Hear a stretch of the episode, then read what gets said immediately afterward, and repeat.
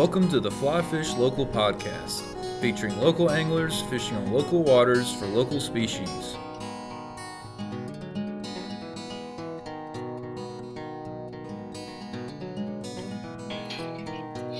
Well, welcome everybody to the latest episode of Fly Fish Local. My name is Drew Morgan, and uh, it's been a while. Uh, did three episodes uh, last summer to get the podcast started, and uh, then the fall hit, and uh, work. I teach history as my real job, and so school started back, and football on the weekends, and then the holidays um, were great. I'm actually uh, recording this and recorded the interview on uh, on New Year's Eve. So getting ready to say goodbye to 2017 and um, say hello to 2018. But uh, wanted to, to try to get a few episodes done. Now things are kind of starting to calm down a little bit. And uh, this episode features a fly fisherman named John Agricola. And John has uh, gotten passionate about fishing for carp in his local fishery and he happens to have a great carp fishery, so um, he's got that going for him. But uh, John's a really great guy. You know, um, he uh, he invited me to come up and fish with him, and um, he uh, he's got a great rig, which we'll talk about in the interview, and um, you know we'll, we'll, talk more about that. But uh, I still that to say, you know, Alabama, which is where I'm based, is still kind of the next frontier of, of fly fishing. It, it's really uh, gaining momentum, um, but uh, but the fly fishing world still kind of has a lot to take advantage of in Alabama, and carp fishing especially um, is is is not really on people's radars, but it's something that's really cool, and especially uh, in certain areas of Alabama, um, it's a great sport fish. Yes, I called it a sport fish to uh, to chase after and, and to hunt. Um, as John puts it later in the interview, it's more like hunting and not fishing. So uh, it's it's an interesting interview, and, and I know if you're like me, uh, you don't know as much about fly fishing for carp. It's a completely different concept. I'm more of a bass guy. It's really a completely different concept of, of fishing.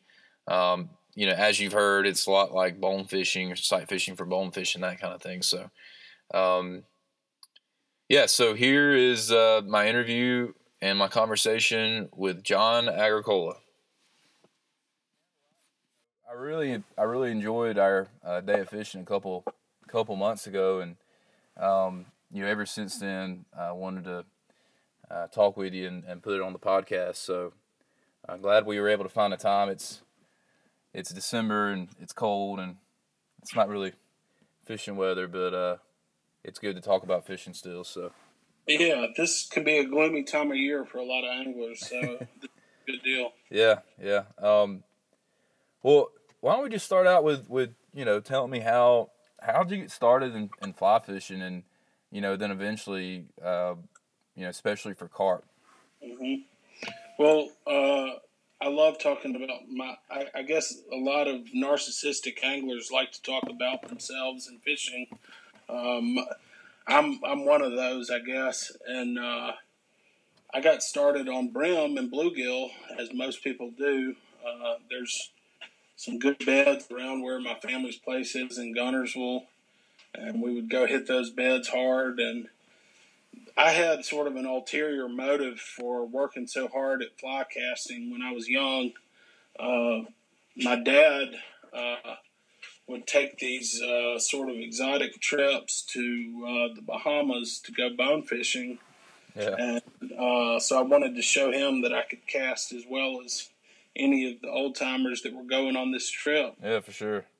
Um, so I worked really hard at my cast and um, eventually made a couple of trips down to uh, Deepwater Cay Club. Um, and it was uh, trial by fire because those gods, those Bahamian gods, are serious and they see top notch anglers. And uh, I wasn't really, I wasn't very good at first. Uh, you know, we would catch fish, but it would be because they were daisy chaining, and you could throw a shrimp pattern into the, the mix and almost surely come tight. But it wasn't until maybe my fourth or fifth trip down there that I started catching solitary fish. Yeah. And that stalk when you're walking the flats and it gets in your blood. And uh, the uh, the great thing about uh, about bone fishing is that it, tra- it, it, transfers to carp fishing. Mm-hmm. Yeah. And there is there's a couple of different styles of what.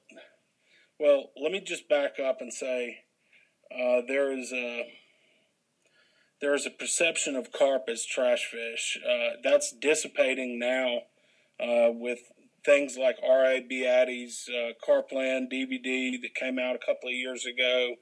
Um, it's becoming more mainstream to fish for carp. But in this period of time, when I was maybe 17 or 18 years old, nobody in Northeast Alabama, with the exception of a few devoted followers of carp fishing, were doing it. Yeah. And and the the the real resource to me is I, I was Frank Roden's fly shop, Rainbow City Auction. Yeah. Um, and he was a great casting instructor, is a great casting instructor, and uh, he was he was starting to talk to me about carp fishing, and I bought a book from him that Barry Reynolds and Brad Befus wrote about how to catch carp on the fly, and it became something that was less exotic, and it was something that was you could do on a local level. Yeah. Uh, and it was sustainable because at some point we we decided that bone fishing was too expensive, and we stopped making those trips. Uh, yeah. And so uh, it was it was just great to have Frank there at Rainbow City Auction, and he, he runs a fly fishing club. Uh, and I started talking to him about this other kind of sight fishing that I was starting to do. Uh, see, freshwater drum will work uh, a lot around dams, and they'll work the edges, riprap shorelines. And in Guntersville, uh, I would take a crawfish pattern, and in the summer, heart of summer, you would see these uh, big-bodied black black fish working the riprap. Yeah. And and it was my only because I didn't have a boat at the time. It was the only way that I could Yeah. uh, you know, pursue a sight fish target at the time. Uh, so I, I caught a few fish doing that, um, and I was really starting to get curious about how to find carp because I'd heard so much from Frank about about the species, and um, so Yeah. I read an article uh, called "The Holy Trinity," and it was in the Drake, and it was about uh, catching false albacore and stripers and bluefish. And I started thinking about it, and you know we don't have many of those any of those fish. Yeah. Yeah. Yeah. Uh, what we did have was an unholy trinity of trash fish. Uh, Yeah. we had gar, and we have drum, and we have carp. Yeah. And so I started ticking those off my bucket list uh, one by one, but the elusive one was carp. Yeah. And uh, so, I, I like how you how you call it the, the unholy trinity. You know, I, I said in my intro that you know in the fly fishing world, fishing for carp has definitely gained momentum in the past few years. Um, but in the state of Alabama, which is where we are, you know, fly fishing itself is still relatively something that that's that's kind of uh, starting to gain momentum and right. uh, and then fly fishing for carp is especially something that you know it's not on everybody's radar, and um, and you know y- y'all have a really great fishery up there, which which we'll get into, but um, you know I think something that's cool about what you've done, and it's the purpose of the podcast is. You know, I mean, you, you fished other places, and there's nothing wrong with those places, but you've also figured out a, a cool way to fish r- right where you are for, you know, a species of fish that some may not respect, but they, they should respect because it's a great species. It is, and and I think being in place and being content where you are is important. You know, philosophically, but you know, also it's just you know, you get to fish a lot more than just on trips. Yeah. You know, Yeah. if you live for your next trip, then you, you experience more winters than the average person. Yeah, you know, yeah, and, and you've had a great. You mentioned Frank Roden, and I'll put a plug in for him too. Um, I met him a few years ago, actually before we met, and uh, you know, the kind of guy that would just give you the shirt off his back and uh, really wants to just get people in the sport. And um, he has a great little shop in Gadsden, and or actually, I guess Rainbow City, but but outside of Gadsden. Um, and uh, yeah, he's he's a great guy.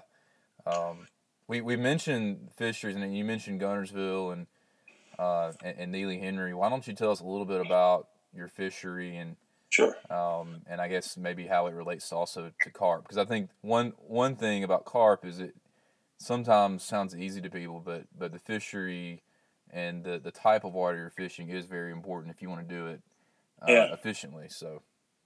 Well, uh, yeah. I mean, the the thing about the fishery here in Northeast Alabama is that there's a lot of water. I mean, there's Neely Henry, there's Weiss Lake, there's Guntersville and so there, there's a lot to be experienced from a tourist point of view in terms of those bodies of water. On Weiss, in fact, I got my when I was having trouble breaking through and catching that first carp. You know, Frank would tell me that you know sometimes it takes two or three years if you're doing it yourself before you figure out how to get that feed on the fish and how to find the fish and um, I was lucky in the sense that uh, there was somebody on Weiss Lake that was guiding for them, and uh, that's Harlan Starr out of Chattahoochee Lodge. Uh, I took a trip with him, and he had he had a little Riverhawk with a uh, ten horsepower motor, and I went out with him. Uh, he he has another guide named Pete Elkins that was is very well known in Northeast Alabama as one of the most uh, well respected fly fisherman in the in this particular area. He's written books on striper fishing. Yeah, mm-hmm. he's a good dude. Uh, both of them uh, know a lot about carp fishing, so I went out with them. No luck. The fish were not uh, oriented on the flies that day, and that's one of the most frustrating things about carp fishing is that sometimes the fish are just not in an eating mood, yeah. and that can depend on barometric pressure or uh, you know, a front that's moving in or something. It sounds like the day that me and you had a couple months ago. That's that's that's exactly right. I mean, they're just they're real finicky, and and if you don't have them with their where they're standing on their head, they're just sometimes they're not going to eat. And even when you you've seen sixty fish, it it may only be two or three that are eating. Yeah. So catching one or two fish is is is a great day. The day I went out with Harlan uh, the second time, I caught four, and I think I started putting it together at that point. Yeah. Um, well, for the, me, I mean, it was my first time uh, with you a couple mm-hmm. couple months ago, and you know, we, we didn't bring any to hand, and, but I had one. I think you probably remember that one that I I felt like I made a good cast to. Uh-huh. He was right in front of us. He was eating. I mean, my man, my I mean, and I fished a lot, but I mean, my heart was pounding on my chest. I, I almost had to sit down after because it was just so. I don't know. I can't even explain it, but it was it was an adrenaline um, deal. People get sure. bug fever with them, and yeah. and, it's, and it gets even better when you when you catch one yeah. and you know the fight that you have in store for you. Uh, because that's to me that's their value. The value of seeing a fish, putting the cast on it, putting the stalk on it, and then having that fish run as hard as it does uh, supposedly, they don't have lactic acid build up in their in their huh. tissue, so they can fight huh. like a saltwater fish. Huh. Yeah. Uh, but um, back to the fishery. Yeah. I mean, Weiss Lake is sort of uh, the realm of Chattahoochee Lodge and Harlan Star. I'm trying to make Neely Henry sort of my bailiwick. Uh, and and there are people that I know who have caught fish in Guntersville, but it's very tricky there because they have the the milfoil, yeah. and um, there's only about a, a, two or three week window in the spring where the milfoil is not covering up the bottom, mm-hmm. uh, to where you can get that fly to hit the bottom in front of the fish. So I've still I'm I'm still figuring things out in Guntersville, but I've got I've got Neely Henry pretty well uh, on a on a on a on a good bead, I guess. Um, it is uh, it started for me on Neely Henry, uh, even before Harlan and, and Weiss Lake, uh, listening to Frank talk about going out to search for them. And I didn't have a boat yet. So I found myself walking around a lot in a in a bird sanctuary. Yeah. Uh, just just like slogging through, you know, thick black mud, Yeah. trying trying to put casts on these fish, and they always know you're there. yeah. It's, I mean, it, it was an obsession for a few years until I finally caught my first one waiting, and I said, I've got to be able to do this more regularly. Yeah. And so I went out and got a river hawk like Harlan's, and um did it for a summer using the river hawk and a and a casting platform that I rigged up to be my poling platform. Um, and then, uh, you know, I, I I would still take trips occasionally. I got into red fishing for a while Yeah. and um, and that side fishing thing was so fun. I had to bring it back. Uh, Yeah. There was there was a, a guide that I met down in Apalachicola named Harry Spear, and um, Harry Spear uh, was a very famous uh, in fly fishing circles uh, tournament angler down in the Keys. And uh, after some time, he moved to uh, Panacea, Florida, North Florida Panhandle, in the early '90s, I think.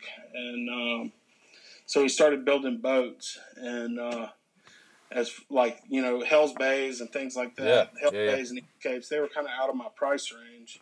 So I, when I met Harry after a tarpon trip, uh, it was uh, it was sort of like you know meant to be that I I I put all the money that I had into this carp fishing vessel that is a pretty uh, a beautiful sweet machine. rig. Yeah, It- man. it is. It's a It- sweet rig. it, will it'll float in three inches of water and it'll get me where I need to go all over the Coosa.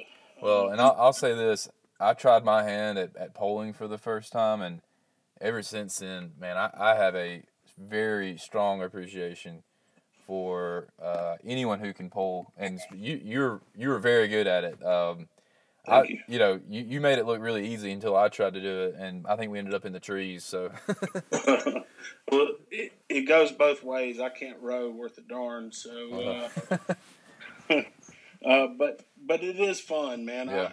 I I, uh, I got to know poling first on the Riverhawk, and that was like training wheels, and then moving up to a 17 foot boat.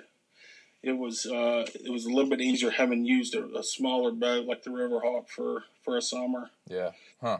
Uh, Well, why don't you talk to us a little bit about maybe your your ideal setup as far as uh, rod and sure. uh, line and uh, leader and tippet and you know so if somebody out there you know was wanting to, to try to start fishing for carp um, you know what kind of setup would they have to have to to So- be better so- So one of the things is that a lot of people would know this as uh, sort of a axiom, but carp are everywhere, and they're always in different conditions uh, of water clarity and even flowing streams versus uh, a stagnant pond.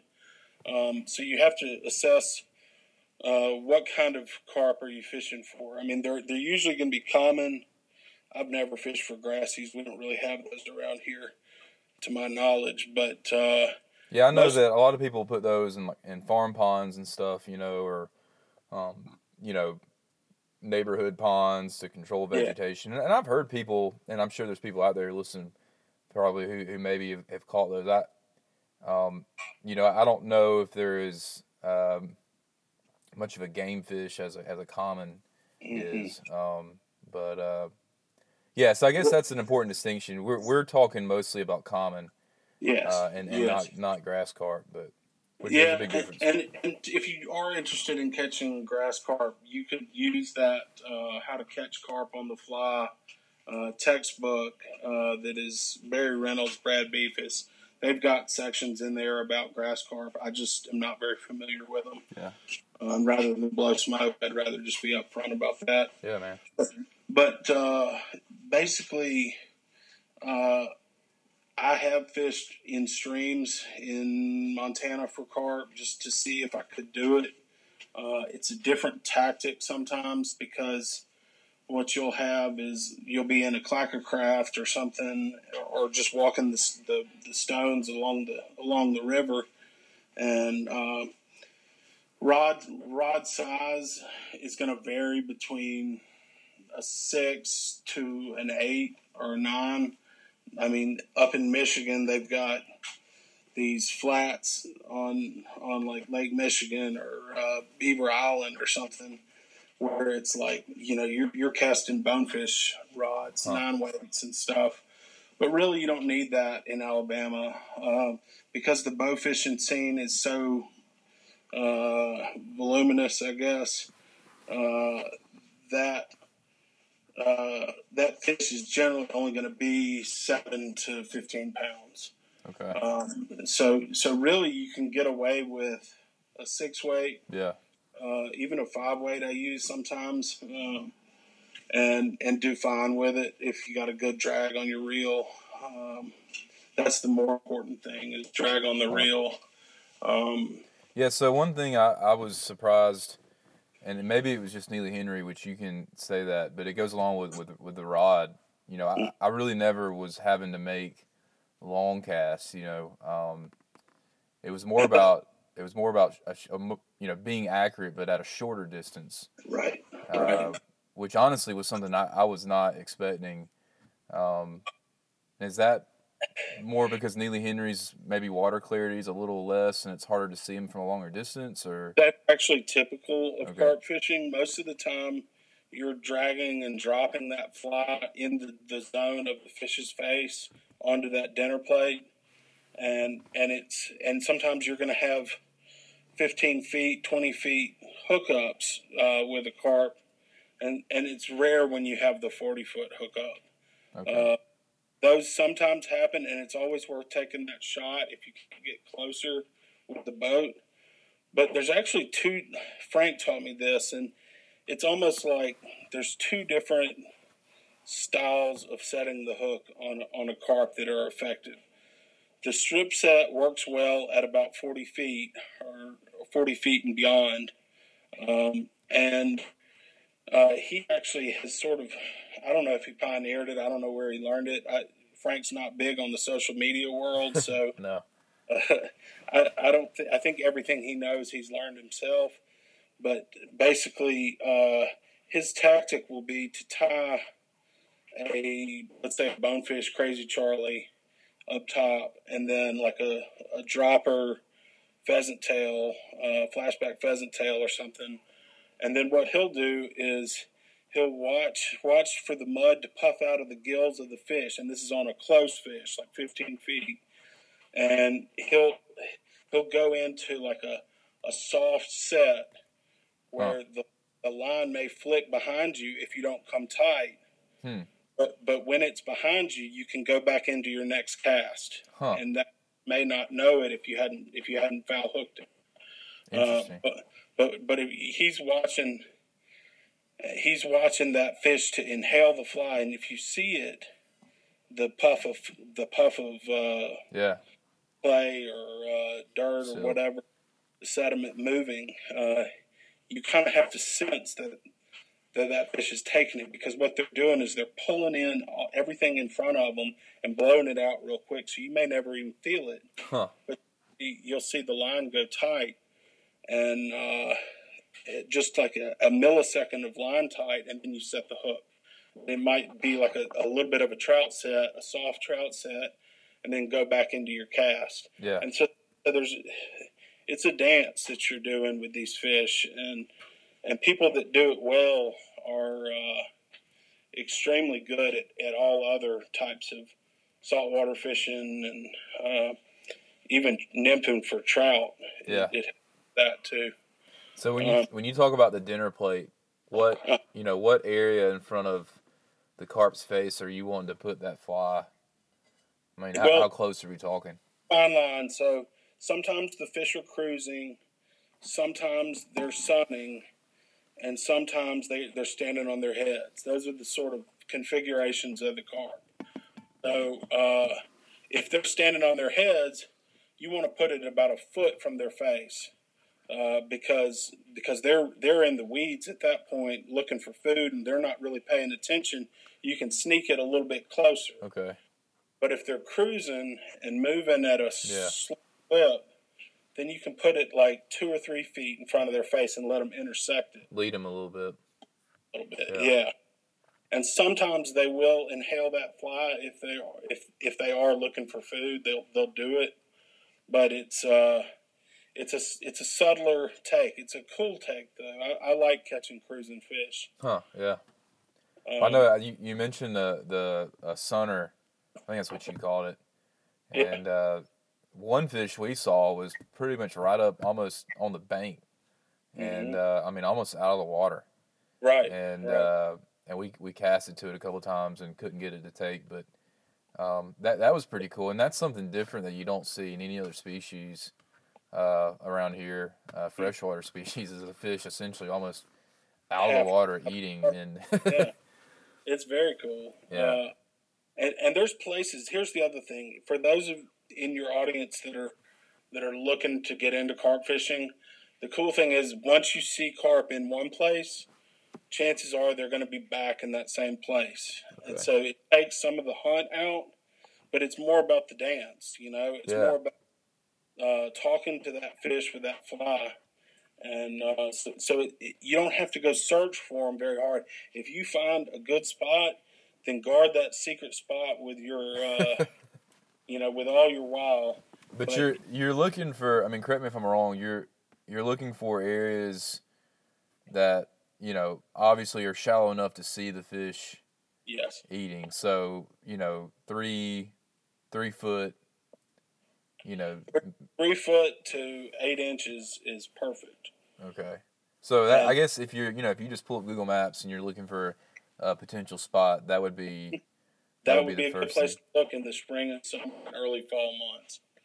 So, so like what I have found is that that three foot water, often all you'll see is a mud plume. hmm And so when you and I fished, Drew, it was a lot of the time uh, we were just fishing to a mud plume and we Yeah. couldn't see anything but the top of the fish's uh, tail fin. Yeah, yeah, I remember that. And, and so uh, sometimes in, in the he- in the deeper water, and deep water is two and a half, three feet for carp. Uh, that's what you're. That's how you're doing it. And Yeah. I, I think using an indicator is not not something that would be a bad idea Hmm. uh, in that situation. Yeah. you know. So that's that's what I mean when there's like, just like in other types of fishing, there's multiple different kinds of rigs you can use. But like super shallow water, like eight inches, five inches, sometimes like a, a bonefish fly works better. My two of my favorite flies for carp fishing, um, well, I'll say three. The Crazy Charlie works well. Uh, the Gotcha works well. Uh, those are both bonefish flies. Hmm. And, and there's a western fly that has been sort of tearing up the carp world, and that is Jay Zimmerman's backstabber fly. Uh, and that's that's a really good simple fly, just a little bit of marabou on it, and uh, it works works a lot like a crazy Charlie. The last one that I'll mention is a hybrid carp fly, and uh, what it imitates is almost like a mussel Hmm. that has a, a rubber San Juan worm looking foot that comes out of it, and it is uh, Huh. And, and that's one that you would want to kind of fish very still and slow. Yeah, Uh, that's cool. for those of you that can Google and pull up fly patterns, or for those that you know, you Yeah. know that's fly. Um, So what? Since we're talking about flies, mhm. uh, you know, do certain colors work better than others, or is it just more about you know the shape and the uh, Well, profile of it, or Yeah, uh, on the Coosa, because the the biggest concern when when I'm thinking about it, I got a free summer, and the only thing that's preventing me from from getting out there and doing some carp work is uh, is the turbidity of the water. yeah, See, if it rains, it'll be blown out like chocolate milk. Um, it'll be all stirred up, but you can wait a day or two, and then use black and purple patterns, and the Mhm. silhouette of the fly is a little bit better in that in that chocolatey water. Yeah. Um, but really, anybody that knows anything about carp fishing will tell you if you're if you're fishing too cloudy of water, you're in the wrong place because there are places on the lake where the water isn't that turbid. Yeah, yeah, yeah. Just- You have to look harder to find the, the clean water. And so some of the co- the color stuff kind of is the same that holds true maybe to uh, other freshwater species. Uh, You know, muddier water, darker colors, clearer water, more natural.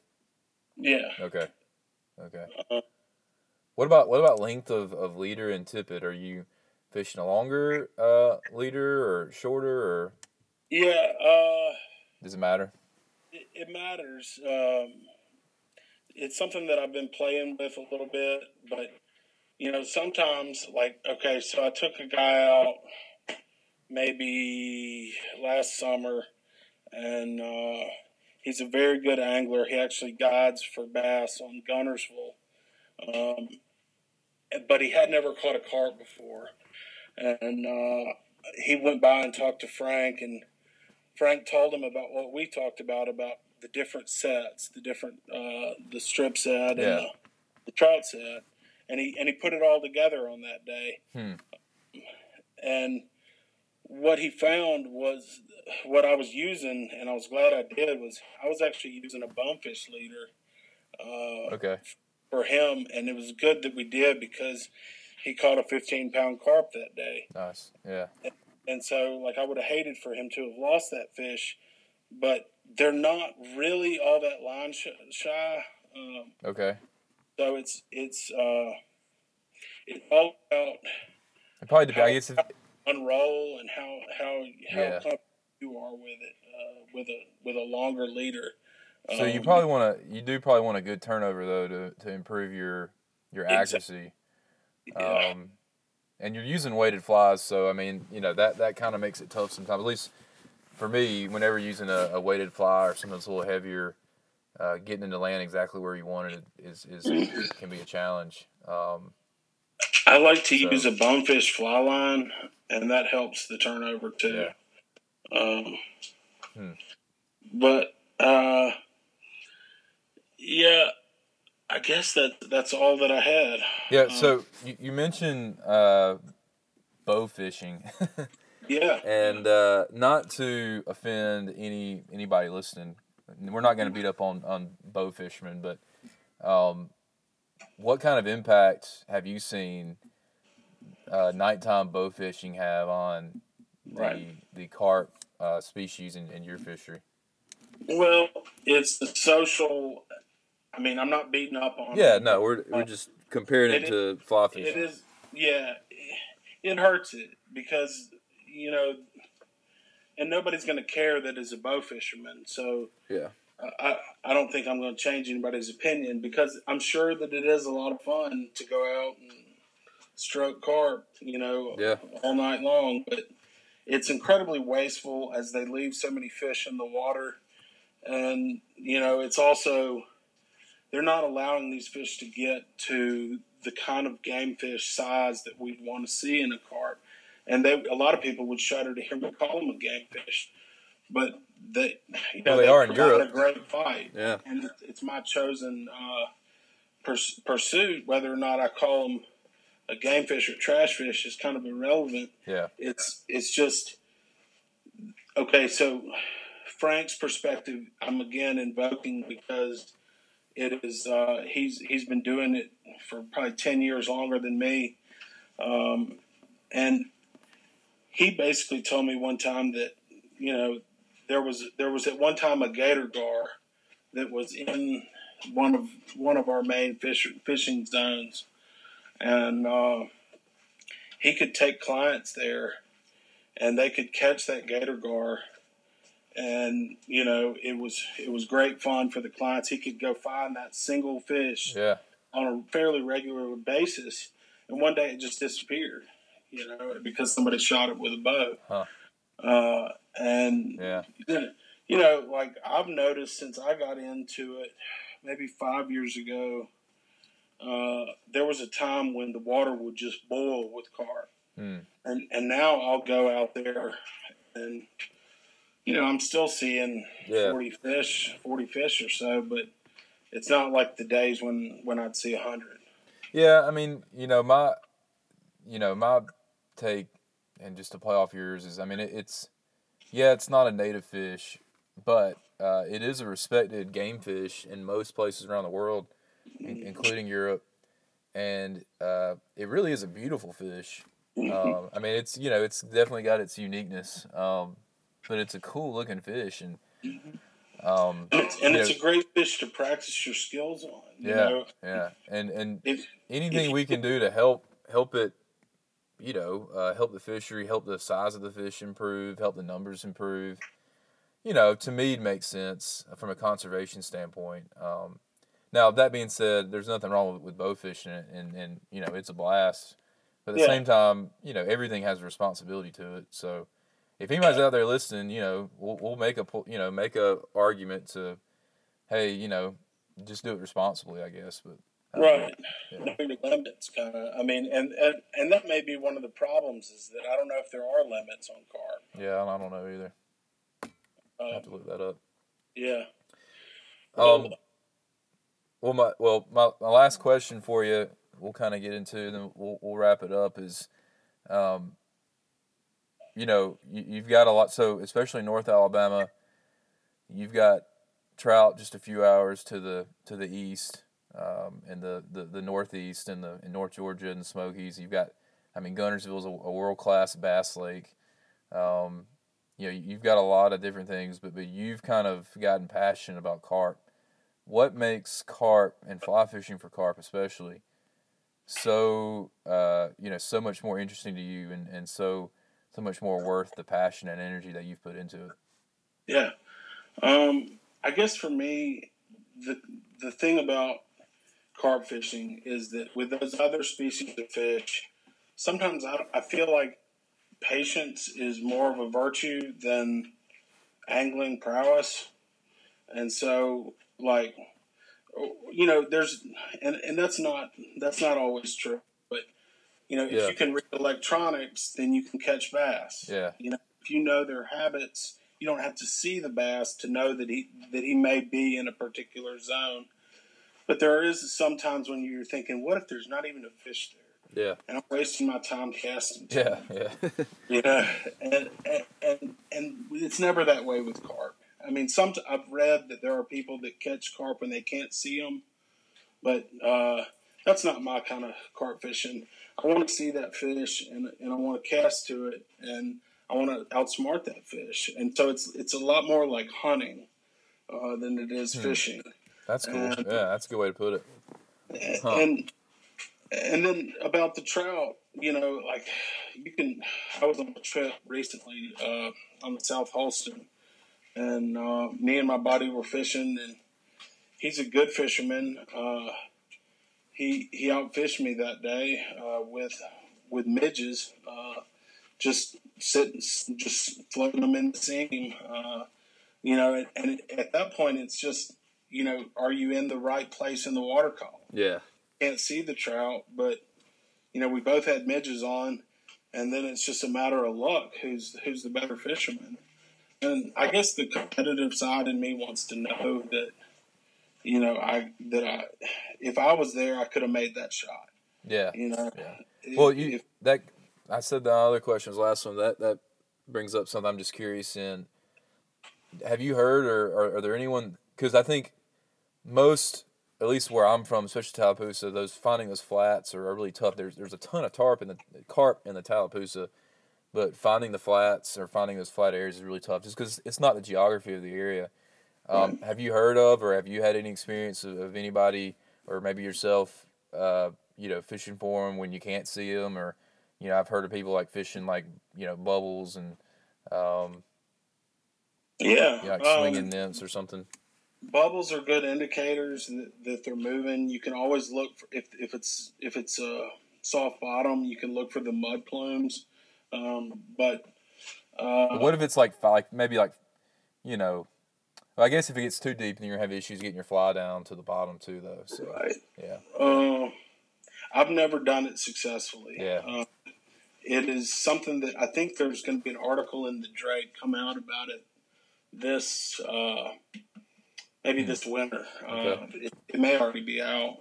cool. Um, but it, it's about catching carp without being able to see them. So maybe look for that. I think it, the name of the writer is Ryan Russell. okay, okay, Uh, cool, man. Well, I've learned a lot. Um, it makes me want to get out there and in the summer once warmer weather starts rolling around and try to scoop out my own little secret carp spot. So Yeah. might have to do it this summer. That's the cool thing about it, man. Is is you can do it in your own backyard, and if if you if you uh, want want somebody to give you more instruction, uh, I sort of am happy to take people out on a limited basis.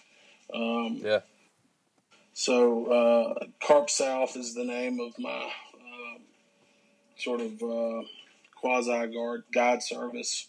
Yeah, and I know you you kind of view yourself as a resource more than anything of just trying to to teach people more about it and Yeah, I Um, wanted but, uh, to take off in Alabama like it has done everywhere else, even if that means competing with people for spots. Yeah, yeah. Well, and, at the end of the day, uh, if people have more of an appreciation for the different species in our waterways, then maybe people want to try to take care of our waterways a little bit better too. So Yeah, I mean, for it, that in. Boulders in the environment, even if it is a uh, invasive species like carp. You know, they've been here for a lot longer than I have. So Oh yeah. Well, man, I, I appreciate it, and it was really interesting. And um, you know, uh, if if anybody out there wants to uh, get in touch with John, uh, I strongly encourage you to. Um, I know that he'll you know be willing to answer any questions, or maybe you, you want to go fish with him. Um, it was a lot of fun. He's a good guide. He he can definitely work a. In, in his rig, it, it's something to see. I mean, you, it's some it's something like you'd see uh, for bonefish or something like that. So it's it's a full on flats boat with a pole and platform and uh, definitely a cool experience. So anyway, I appreciate it. well, thanks for having me on, Drew. I Yeah, appreciate John. it. All right, man. All right, talk to you later.